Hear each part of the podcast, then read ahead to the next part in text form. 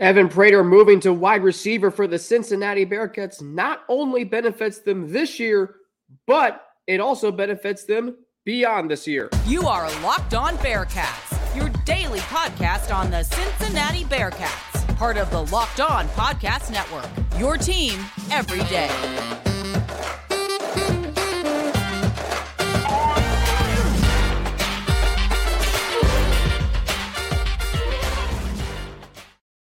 Thanks so much making Locked On Bearcats your first listen every day. We're free and available wherever you listen to podcasts, including right here on YouTube. So don't forget to hit that subscribe button and follow us to get an alert every time that we drop a new episode. My name is Alex Frank, your host each and every day, right here on Locked On Bearcats, part of the Locked On Podcast Network, your team every day. I'm fired up to be with you all today. I'm refreshed. I have recharged the batteries. I spent a great weekend up in Lake Michigan with the fam, and I'm ready to go. And I did get to keep up with Big 12 Media Days throughout the week. Uh, we'll hear from Neil Meyer from the front office news tomorrow, and we'll hopefully hear from Russ Heltman on Thursday. Neil was there. Russ, I don't think Russ was there, but he has some stuff on all Bearcats. And the biggest takeaway, no doubt, is Evan Prater moving to wide receiver. And this move is it, it's so interesting. So last week on one of our episodes, a one of you commented and said that Evan Prater had moved to wide receiver. And that person said that that's what he that's what they were told by Prater himself.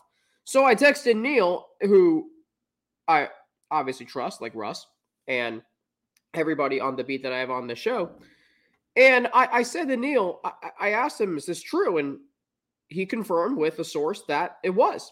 And at first, and really, my, my, my first thoughts were, this is fantastic. And I think this not only benefits the Bearcats this year, but also in 2024. When I think of what the Cincinnati Bearcats are going to do this year with Evan Prater, a wide receiver, I just think about how this finally gives us as fans some clarity of where this quarterback room is going. I firmly think that for the first time since 2000, geez, 2020, middle of 2020, 2021, we finally have a plan in place at quarterback. And even if there's a battle between, let's say, Brady Drogosh and Brady Lichtenberg, that's okay. But we now finally know Emory Jones starts this year, Drogosh or Lichtenberg starts next year. Who knows beyond that? But at least there's a plan in place. Because the biggest question in the quarterback room was what about Evan Prater? Well, now he's moved to a new position. And I think this benefits him spectacularly because here's the thing there's nothing worse in college football or any even professional football than being than ha- than wasting athletic talent. And for the better part of the last and, and for last year, I think that is what we were what what we thought with Evan Prater was his talents were being wasted. He got to start the final two games of the regular season and then the bowl game or the final regular season game and then the bowl game. They did not go well. More questions ensued. And now we are here on July 18th, 46 days away from kickoff. And there is a plan in place for Evan Prater. He's going to move to wide receiver. He's going to use his athleticism because we know he has plenty of that. His athleticism is incredible. It's what landed him a scholarship and a commitment to Cincinnati.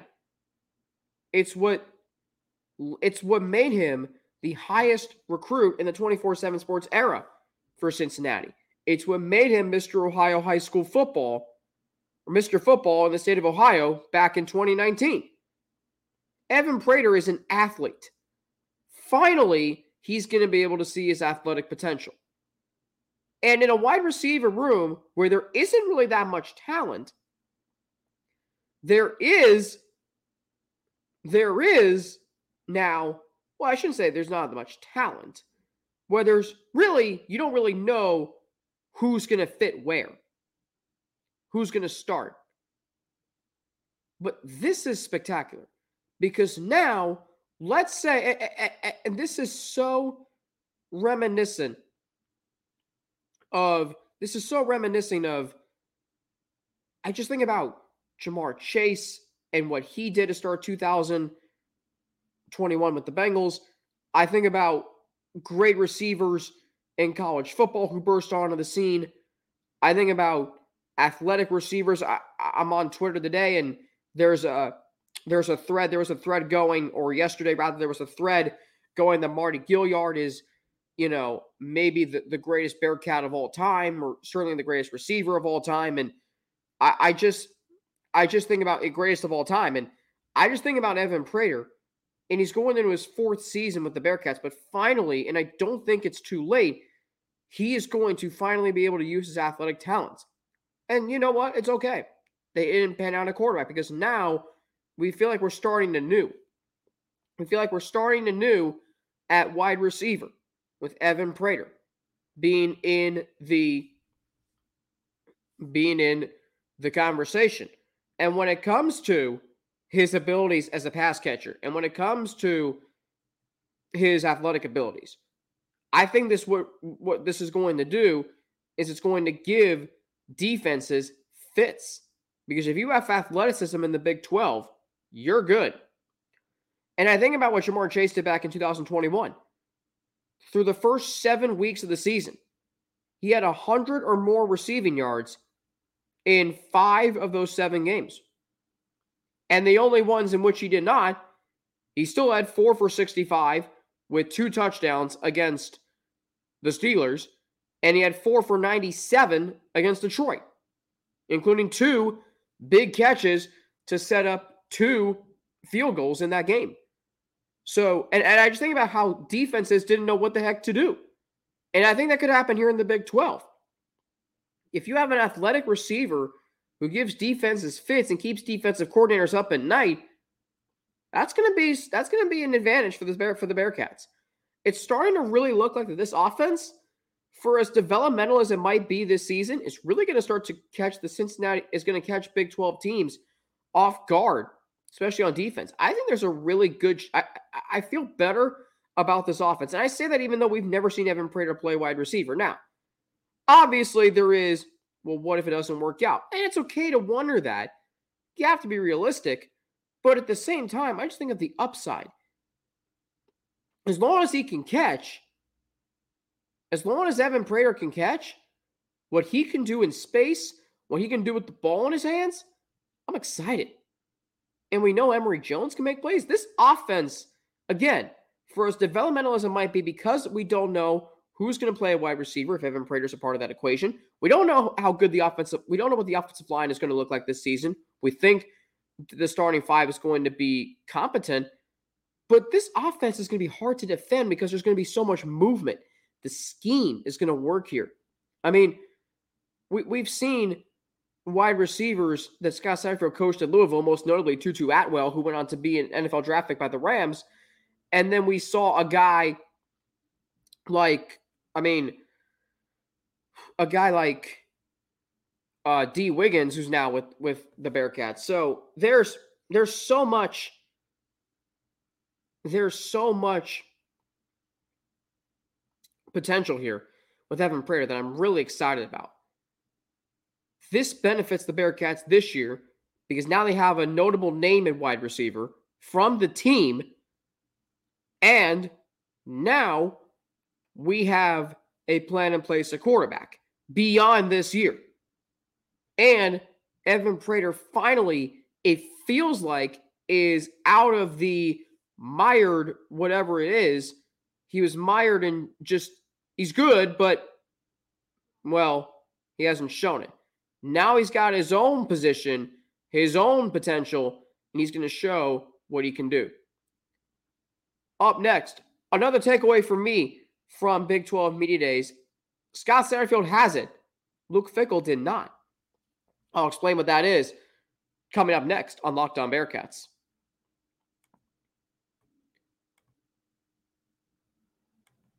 Today's episode of Locked On Bearcats is brought to you by FanDuel Sportsbook. Right now, take your first swing at betting MLB on FanDuel and get 10 times your first bet amount in bonus bets up to $200. That's right.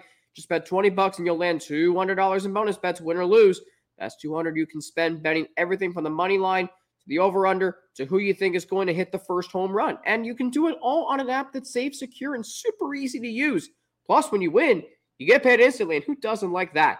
There's no better place to bet on MLB than FanDuel, America's number one sports book. So sign up today and visit fanduel.com slash lockdown and get up to $200 in bonus bets.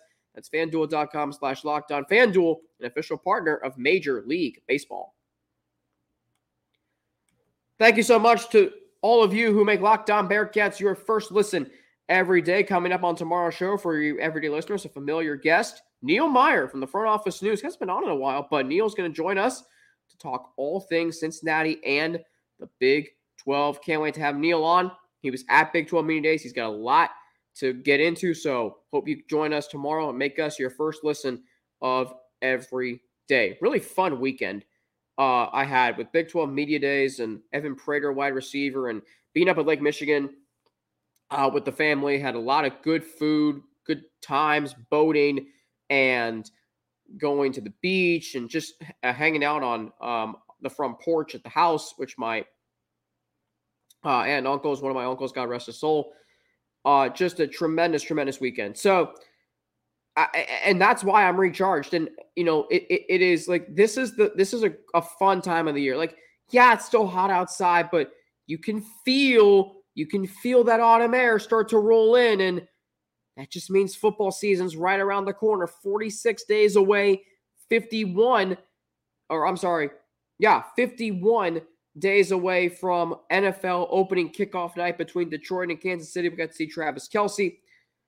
And going back to Cincinnati, here's another thing that makes me excited for the season. So Scott Satterfield has been the head coach of the Bearcats for seven and a half months. And in those seven and a half months, I've only started to like him more. And when I, the, the portion of Big 12 media days that I was able to see while I was on vacation was when he was on the ESPNU set with Chris Budden and two other analysts on ESPNU. And I, have always kind of thought this about Scott Satterfield from attending press conferences and watching press conferences. But when I hear Scott Satterfield, when I hear Scott Satterfield speak, I think about one thing personality. He's got it. He's got that personality. Justin Williams of the Athletic called him a southern called it a southern draw, the, the voice that he has. And just like when you hear him, you hear how passionate he is about this program. You hear how passionate he is about the team that he has this season. Man, I tell you what, I'm excited to see what this culture really looks like. Because yes, it was very good when Luke Fickell was here. But let's be honest. There's going to be a there's going to be a fun element to this team that I don't think that the Bearcats the last 5 years really had. They were good and they were fun because they were winning. And they were boat racing several opponents. But this is going to be a fun a fun team and fun season because every game is going to be a battle. And yet the Bearcats are going to be able to compete because their defense is, is still going to be really good. And I mean, Scott Satterfield, I mean, if there's one thing that I like about Scott Satterfield is he's a hype man for every player on this roster. He really is. I mean, you have some football coaches who are military style, disciplinarian, like a Nick Saban or a Bill Belichick, and that's fine. I respect those coaches. I mean, I mean, you look at what Nick Saban and Bill Belichick have accomplished.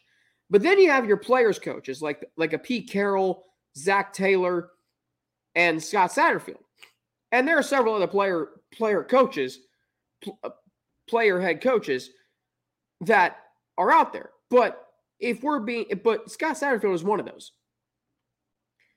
And I say that because you watch him talk and you can just feel that that hip hop that you know pop culture it up you can feel that and that's what makes you excited for him to be your head coach And for everything Luke Fickell did, and I'm not going to dismiss what he accomplished. I was a I was a huge Luke Fickell fan. And I always but I always said and I, there's kind of a new element to it. When people asked me how I felt about Luke Fickell early on, I said, "No, that was actually about Mick Cronin." Well, maybe Luke Fickell. My answer was 90% love him, 10% don't. And I don't know if you're ever going to completely 100% love your head coach. I mean, Georgia fans will tell you they 100% love Kirby Smart, and that's fine. I mean, he's won them two national championships, should have won him a third. But I guarantee you that there's that there's one thing about Kirby Smart they don't like. There was always something about Luke Fickell that I did not like. And unfortunately, and it kind of evolved a little bit in 2020, in 2021, in 2022, but he didn't have a personality. Scott Satterfield has a personality.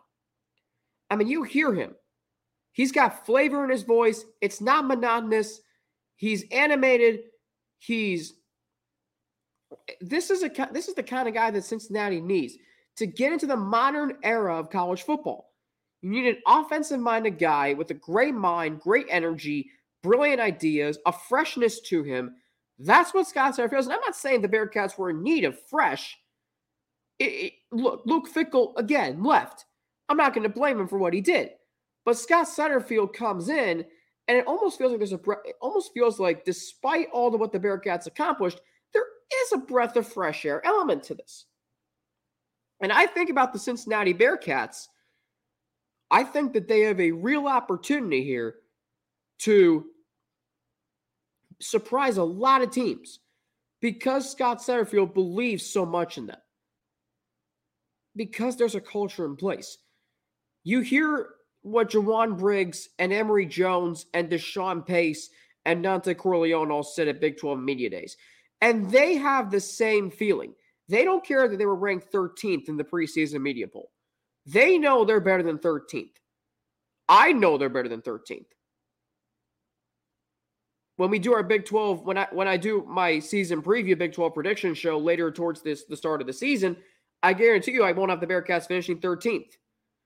Because there is a sense that the core of this team and the nucleus is establishing a culture that is so good that it is just phenomenal where it's going. And, you know, I think a lot of us were hoping that Luke Fickell would be the head coach of us in the Big 12. But I almost feel like because of what happened last year and then now and then after the season and then in the seven months since, what Scott Satterfield has done is kept the is kept the boat afloat. And that's a hard thing to do. But I am just so looking forward to seeing what this offense is going to look like, especially now with Evan Prater, wide receiver. You've got your running back room retained. This is going to be a potentially really fun offense. If it develops, if, if the best case scenario in its development plays out, we're talking about an offense that is going to be really good, better than last year's. And last year's offense at times was really good, but let's be honest, towards the end of the season, it wasn't.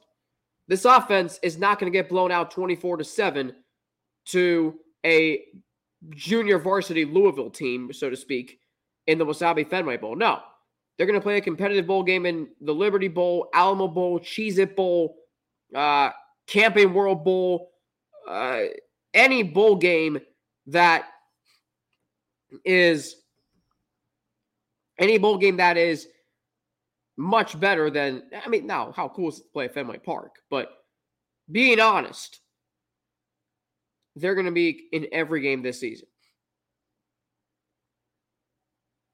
Coming up, lessons learned from the weekend. Lessons learned from the weekend that was in Cincinnati sports and how it applies to the Cincinnati Bearcats. And I got one question based on something my cousin asked me while we were at Lake Michigan this weekend. I'll tell you what that question is and my answer next and how it applies to the Bearcats, all coming up on Locked On Bearcats.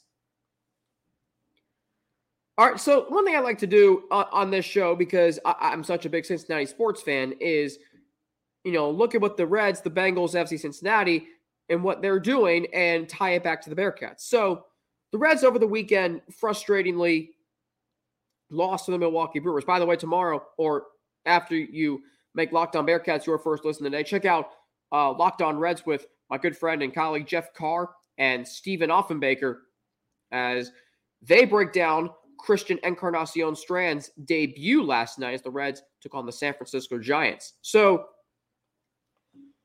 I w- was obviously disappointed by what the Reds did over the weekend, which was they did not win a game and they did get swept by the Milwaukee Brewers.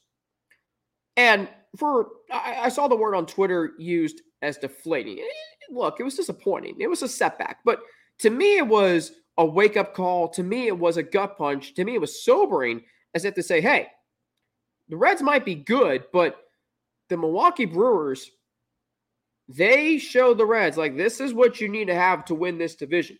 And what's so what is so annoying to me is the five games they won was so it was so predictable in the way they won those games. You know how they won those five games? Starting pitching, timely hitting, and their bullpen. And the Reds have done a lot of those things very well this season. But it just got me thinking, despite the Reds and their great month of June that they had, and their, I, I think what's still a solid month of July to start. I mean, what were they? They were 44 and 38. Yeah, at the start of 44 and 38 to start the month of July. And now they're at the time of this recording, they're 50 and 44. So they're 6 and 6. They're 6 and 6. They're 500.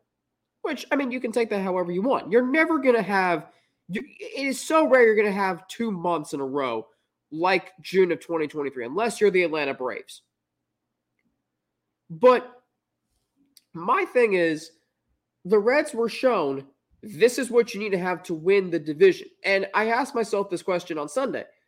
Are the Reds built to, are the Reds built to win the division? And the answer, quite frankly, is no. They're not built to win the division.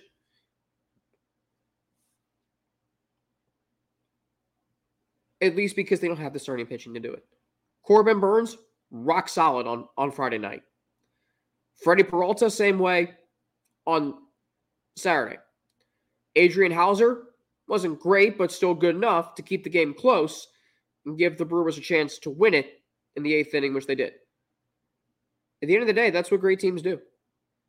We forgot how good the Brewers were. And so I think about the Bearcats. And my question is are the Bearcats built to win in the Big 12? I don't know because we haven't seen them play in the Big 12. I have to see a full season of evidence that tells me, yes, they're building a program that can win in the Big 12, or no, but they can do this, this, and this to get to where they need to be to win in the Big 12. That is what I'm looking at when it comes to the Cincinnati Bearcats and the Big 12. Because I'm going to be honest, it's going to be hard to win in the Big 12. Right now, I would say that they have a roster that can be competitive. I think they have a I think they have a sneaky, really solid roster. I like the guys they have on defense. I think the offense is starting to come together. But you have to ask yourself, are they built to win in the Big 12? Well, what wins in the Big 12? Dynamic offenses and bend but don't break defenses. Well, they're ahead of the curve on defense. Offensively, I don't think they're there yet, but I think they can get there. So that's good. Um, the Bengals, like I said, I, I think the thing with the Bengals is they they don't have a lot of question marks going into the regular season and training camp, which is outstanding. I, I, do worry about the secondary, particularly the back end of it with the new safety tandem, Dax Hill, Nick Scott. Excuse me, sorry. But I do but I do really like the other the other positions. Linebackers, fine. You got Germaine Pratt, Logan Wilson, and Akeem Davis Gaither. Plus, you have Joe Bachie for a depth piece and Markus Bailey. Defensive line, really good. Offense, I mean, we know the skill players are insanely good. Joe Mixon just got to just, and here's my thing about Joe Mixon. Not going to condone everything he's done both here in Cincinnati and at Oklahoma. But from a professional football player standpoint, him restructuring his contract says a lot about him. Excited that he's back. I think he could have a bounce back year. He's going into year seven. So there is that question mark of is he going to be a productive player? I do think that this Bengals offense has the chance to be the best offense in the league. That's how good I think they are. FC Cincinnati, great win on, on Saturday, fighting tooth and nail to beat the uh, to beat Nashville SC, and now they enter the Leagues Cup well ahead in the MLS standings. Now, I, I will say this. Now I was thinking about this. Uh, NFL kickoff 51 days away, and how this relates to the Bearcats. So there's one team, there's one team that I am really, really interested to see what they're going to be like this year, and that's the Atlanta Falcons, led, of course, by quarterback Desmond Ridder. former UC Bearcats quarterback. Now in his second season will be the starter for the Falcons offense. This has the chance to be a good season for the Falcons. And I say that because they drafted Bijan Robinson in the first round. And again, there's always this conversation do you draft a running back in the first round? My answer is yes. If you think he fits your offense and if you think that he is generationally talented, which Bijan Robinson is. Atlanta is a run first team. They were one of the best running teams last year in the NFL, ranked, I believe, in the top three and for sure in the top five. Robinson joins Tyler Allgeier. But my point is, how cool is it that we get to see a quarterback who played for Cincinnati and was really good now get to have the opportunity to lead his team to the playoffs, potentially an NFC South Division title? That division's not very good. Now, I think New Orleans is going to be in for a, a sneaky, really good year. But Atlanta's going to have their opportunities. I mean, people forget last year they were in first place alone at the end of week eight. And that was a team the Bengals crushed by 18 points in Cincinnati in week seven. So there's a lot that is going to happen here that I'm really excited about with the Falcons. And Desmond Ridder gets to lead all on offense. You've got a, a receiving core that I think could surprise some people this year. I don't think they're up and up there with the Bengals or the Dolphins or uh, an, uh, another team.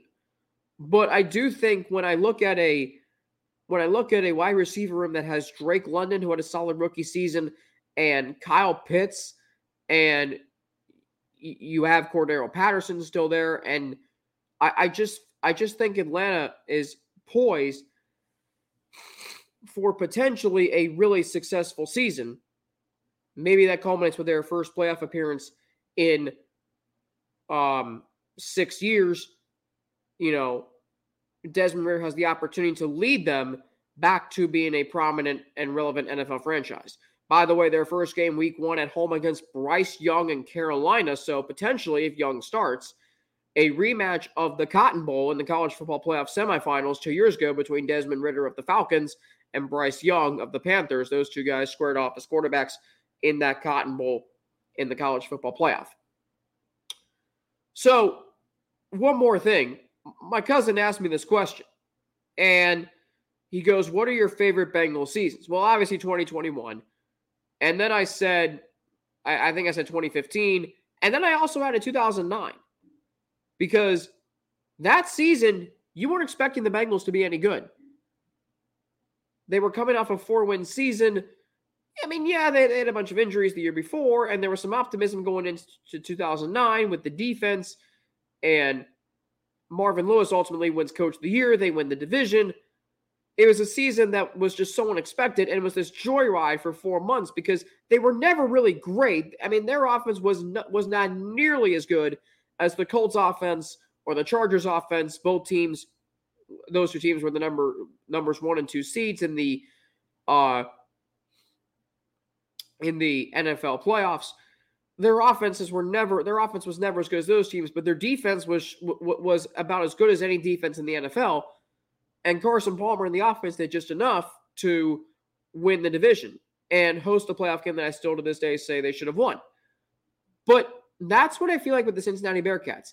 there isn't a lot of people expecting them to do much this year, but it could be like a 2009 Bengals team. By the way, you remember what the Bearcats did in 2009 when they went to the college, or, or I'm sorry, when they damn near went to the BCS National Championship and the improbable 12 0 run that was Pike to Binns. Good stuff today. That was fun show to do. Fun show tomorrow coming up on the way. Neil Meyer of the front office news. He'll join me to talk about his experience at Big 12 Media Days, his biggest takeaway, the benefits of Evan Prater moving to wide receiver, and is 13th place too low for the Cincinnati Bearcats? We'll take a look at Neil Meyer's ballot that he submitted for the Big 12 Media Days and why he vehemently disagrees with the Big 12 Media preseason poll. That's coming up tomorrow. Russ Heltman, hopefully on the way on Thursday. I'm on Twitter, Frankie underscore 92ends, N-N-A-T-I, Instagram, Alex Frank, underscore, and then email alex3frank at gmail.com. Locked On Bearcats is part of the Locked On Podcast Network, your team every day. I'm Alex Frank for Locked On Bearcats. Thanks for making us your first listen of every day. Be sure to check out Locked On Reds, Christian Encarnacion Strand. His debut last night, Jeff Carr, Stephen Offenbaker break that down.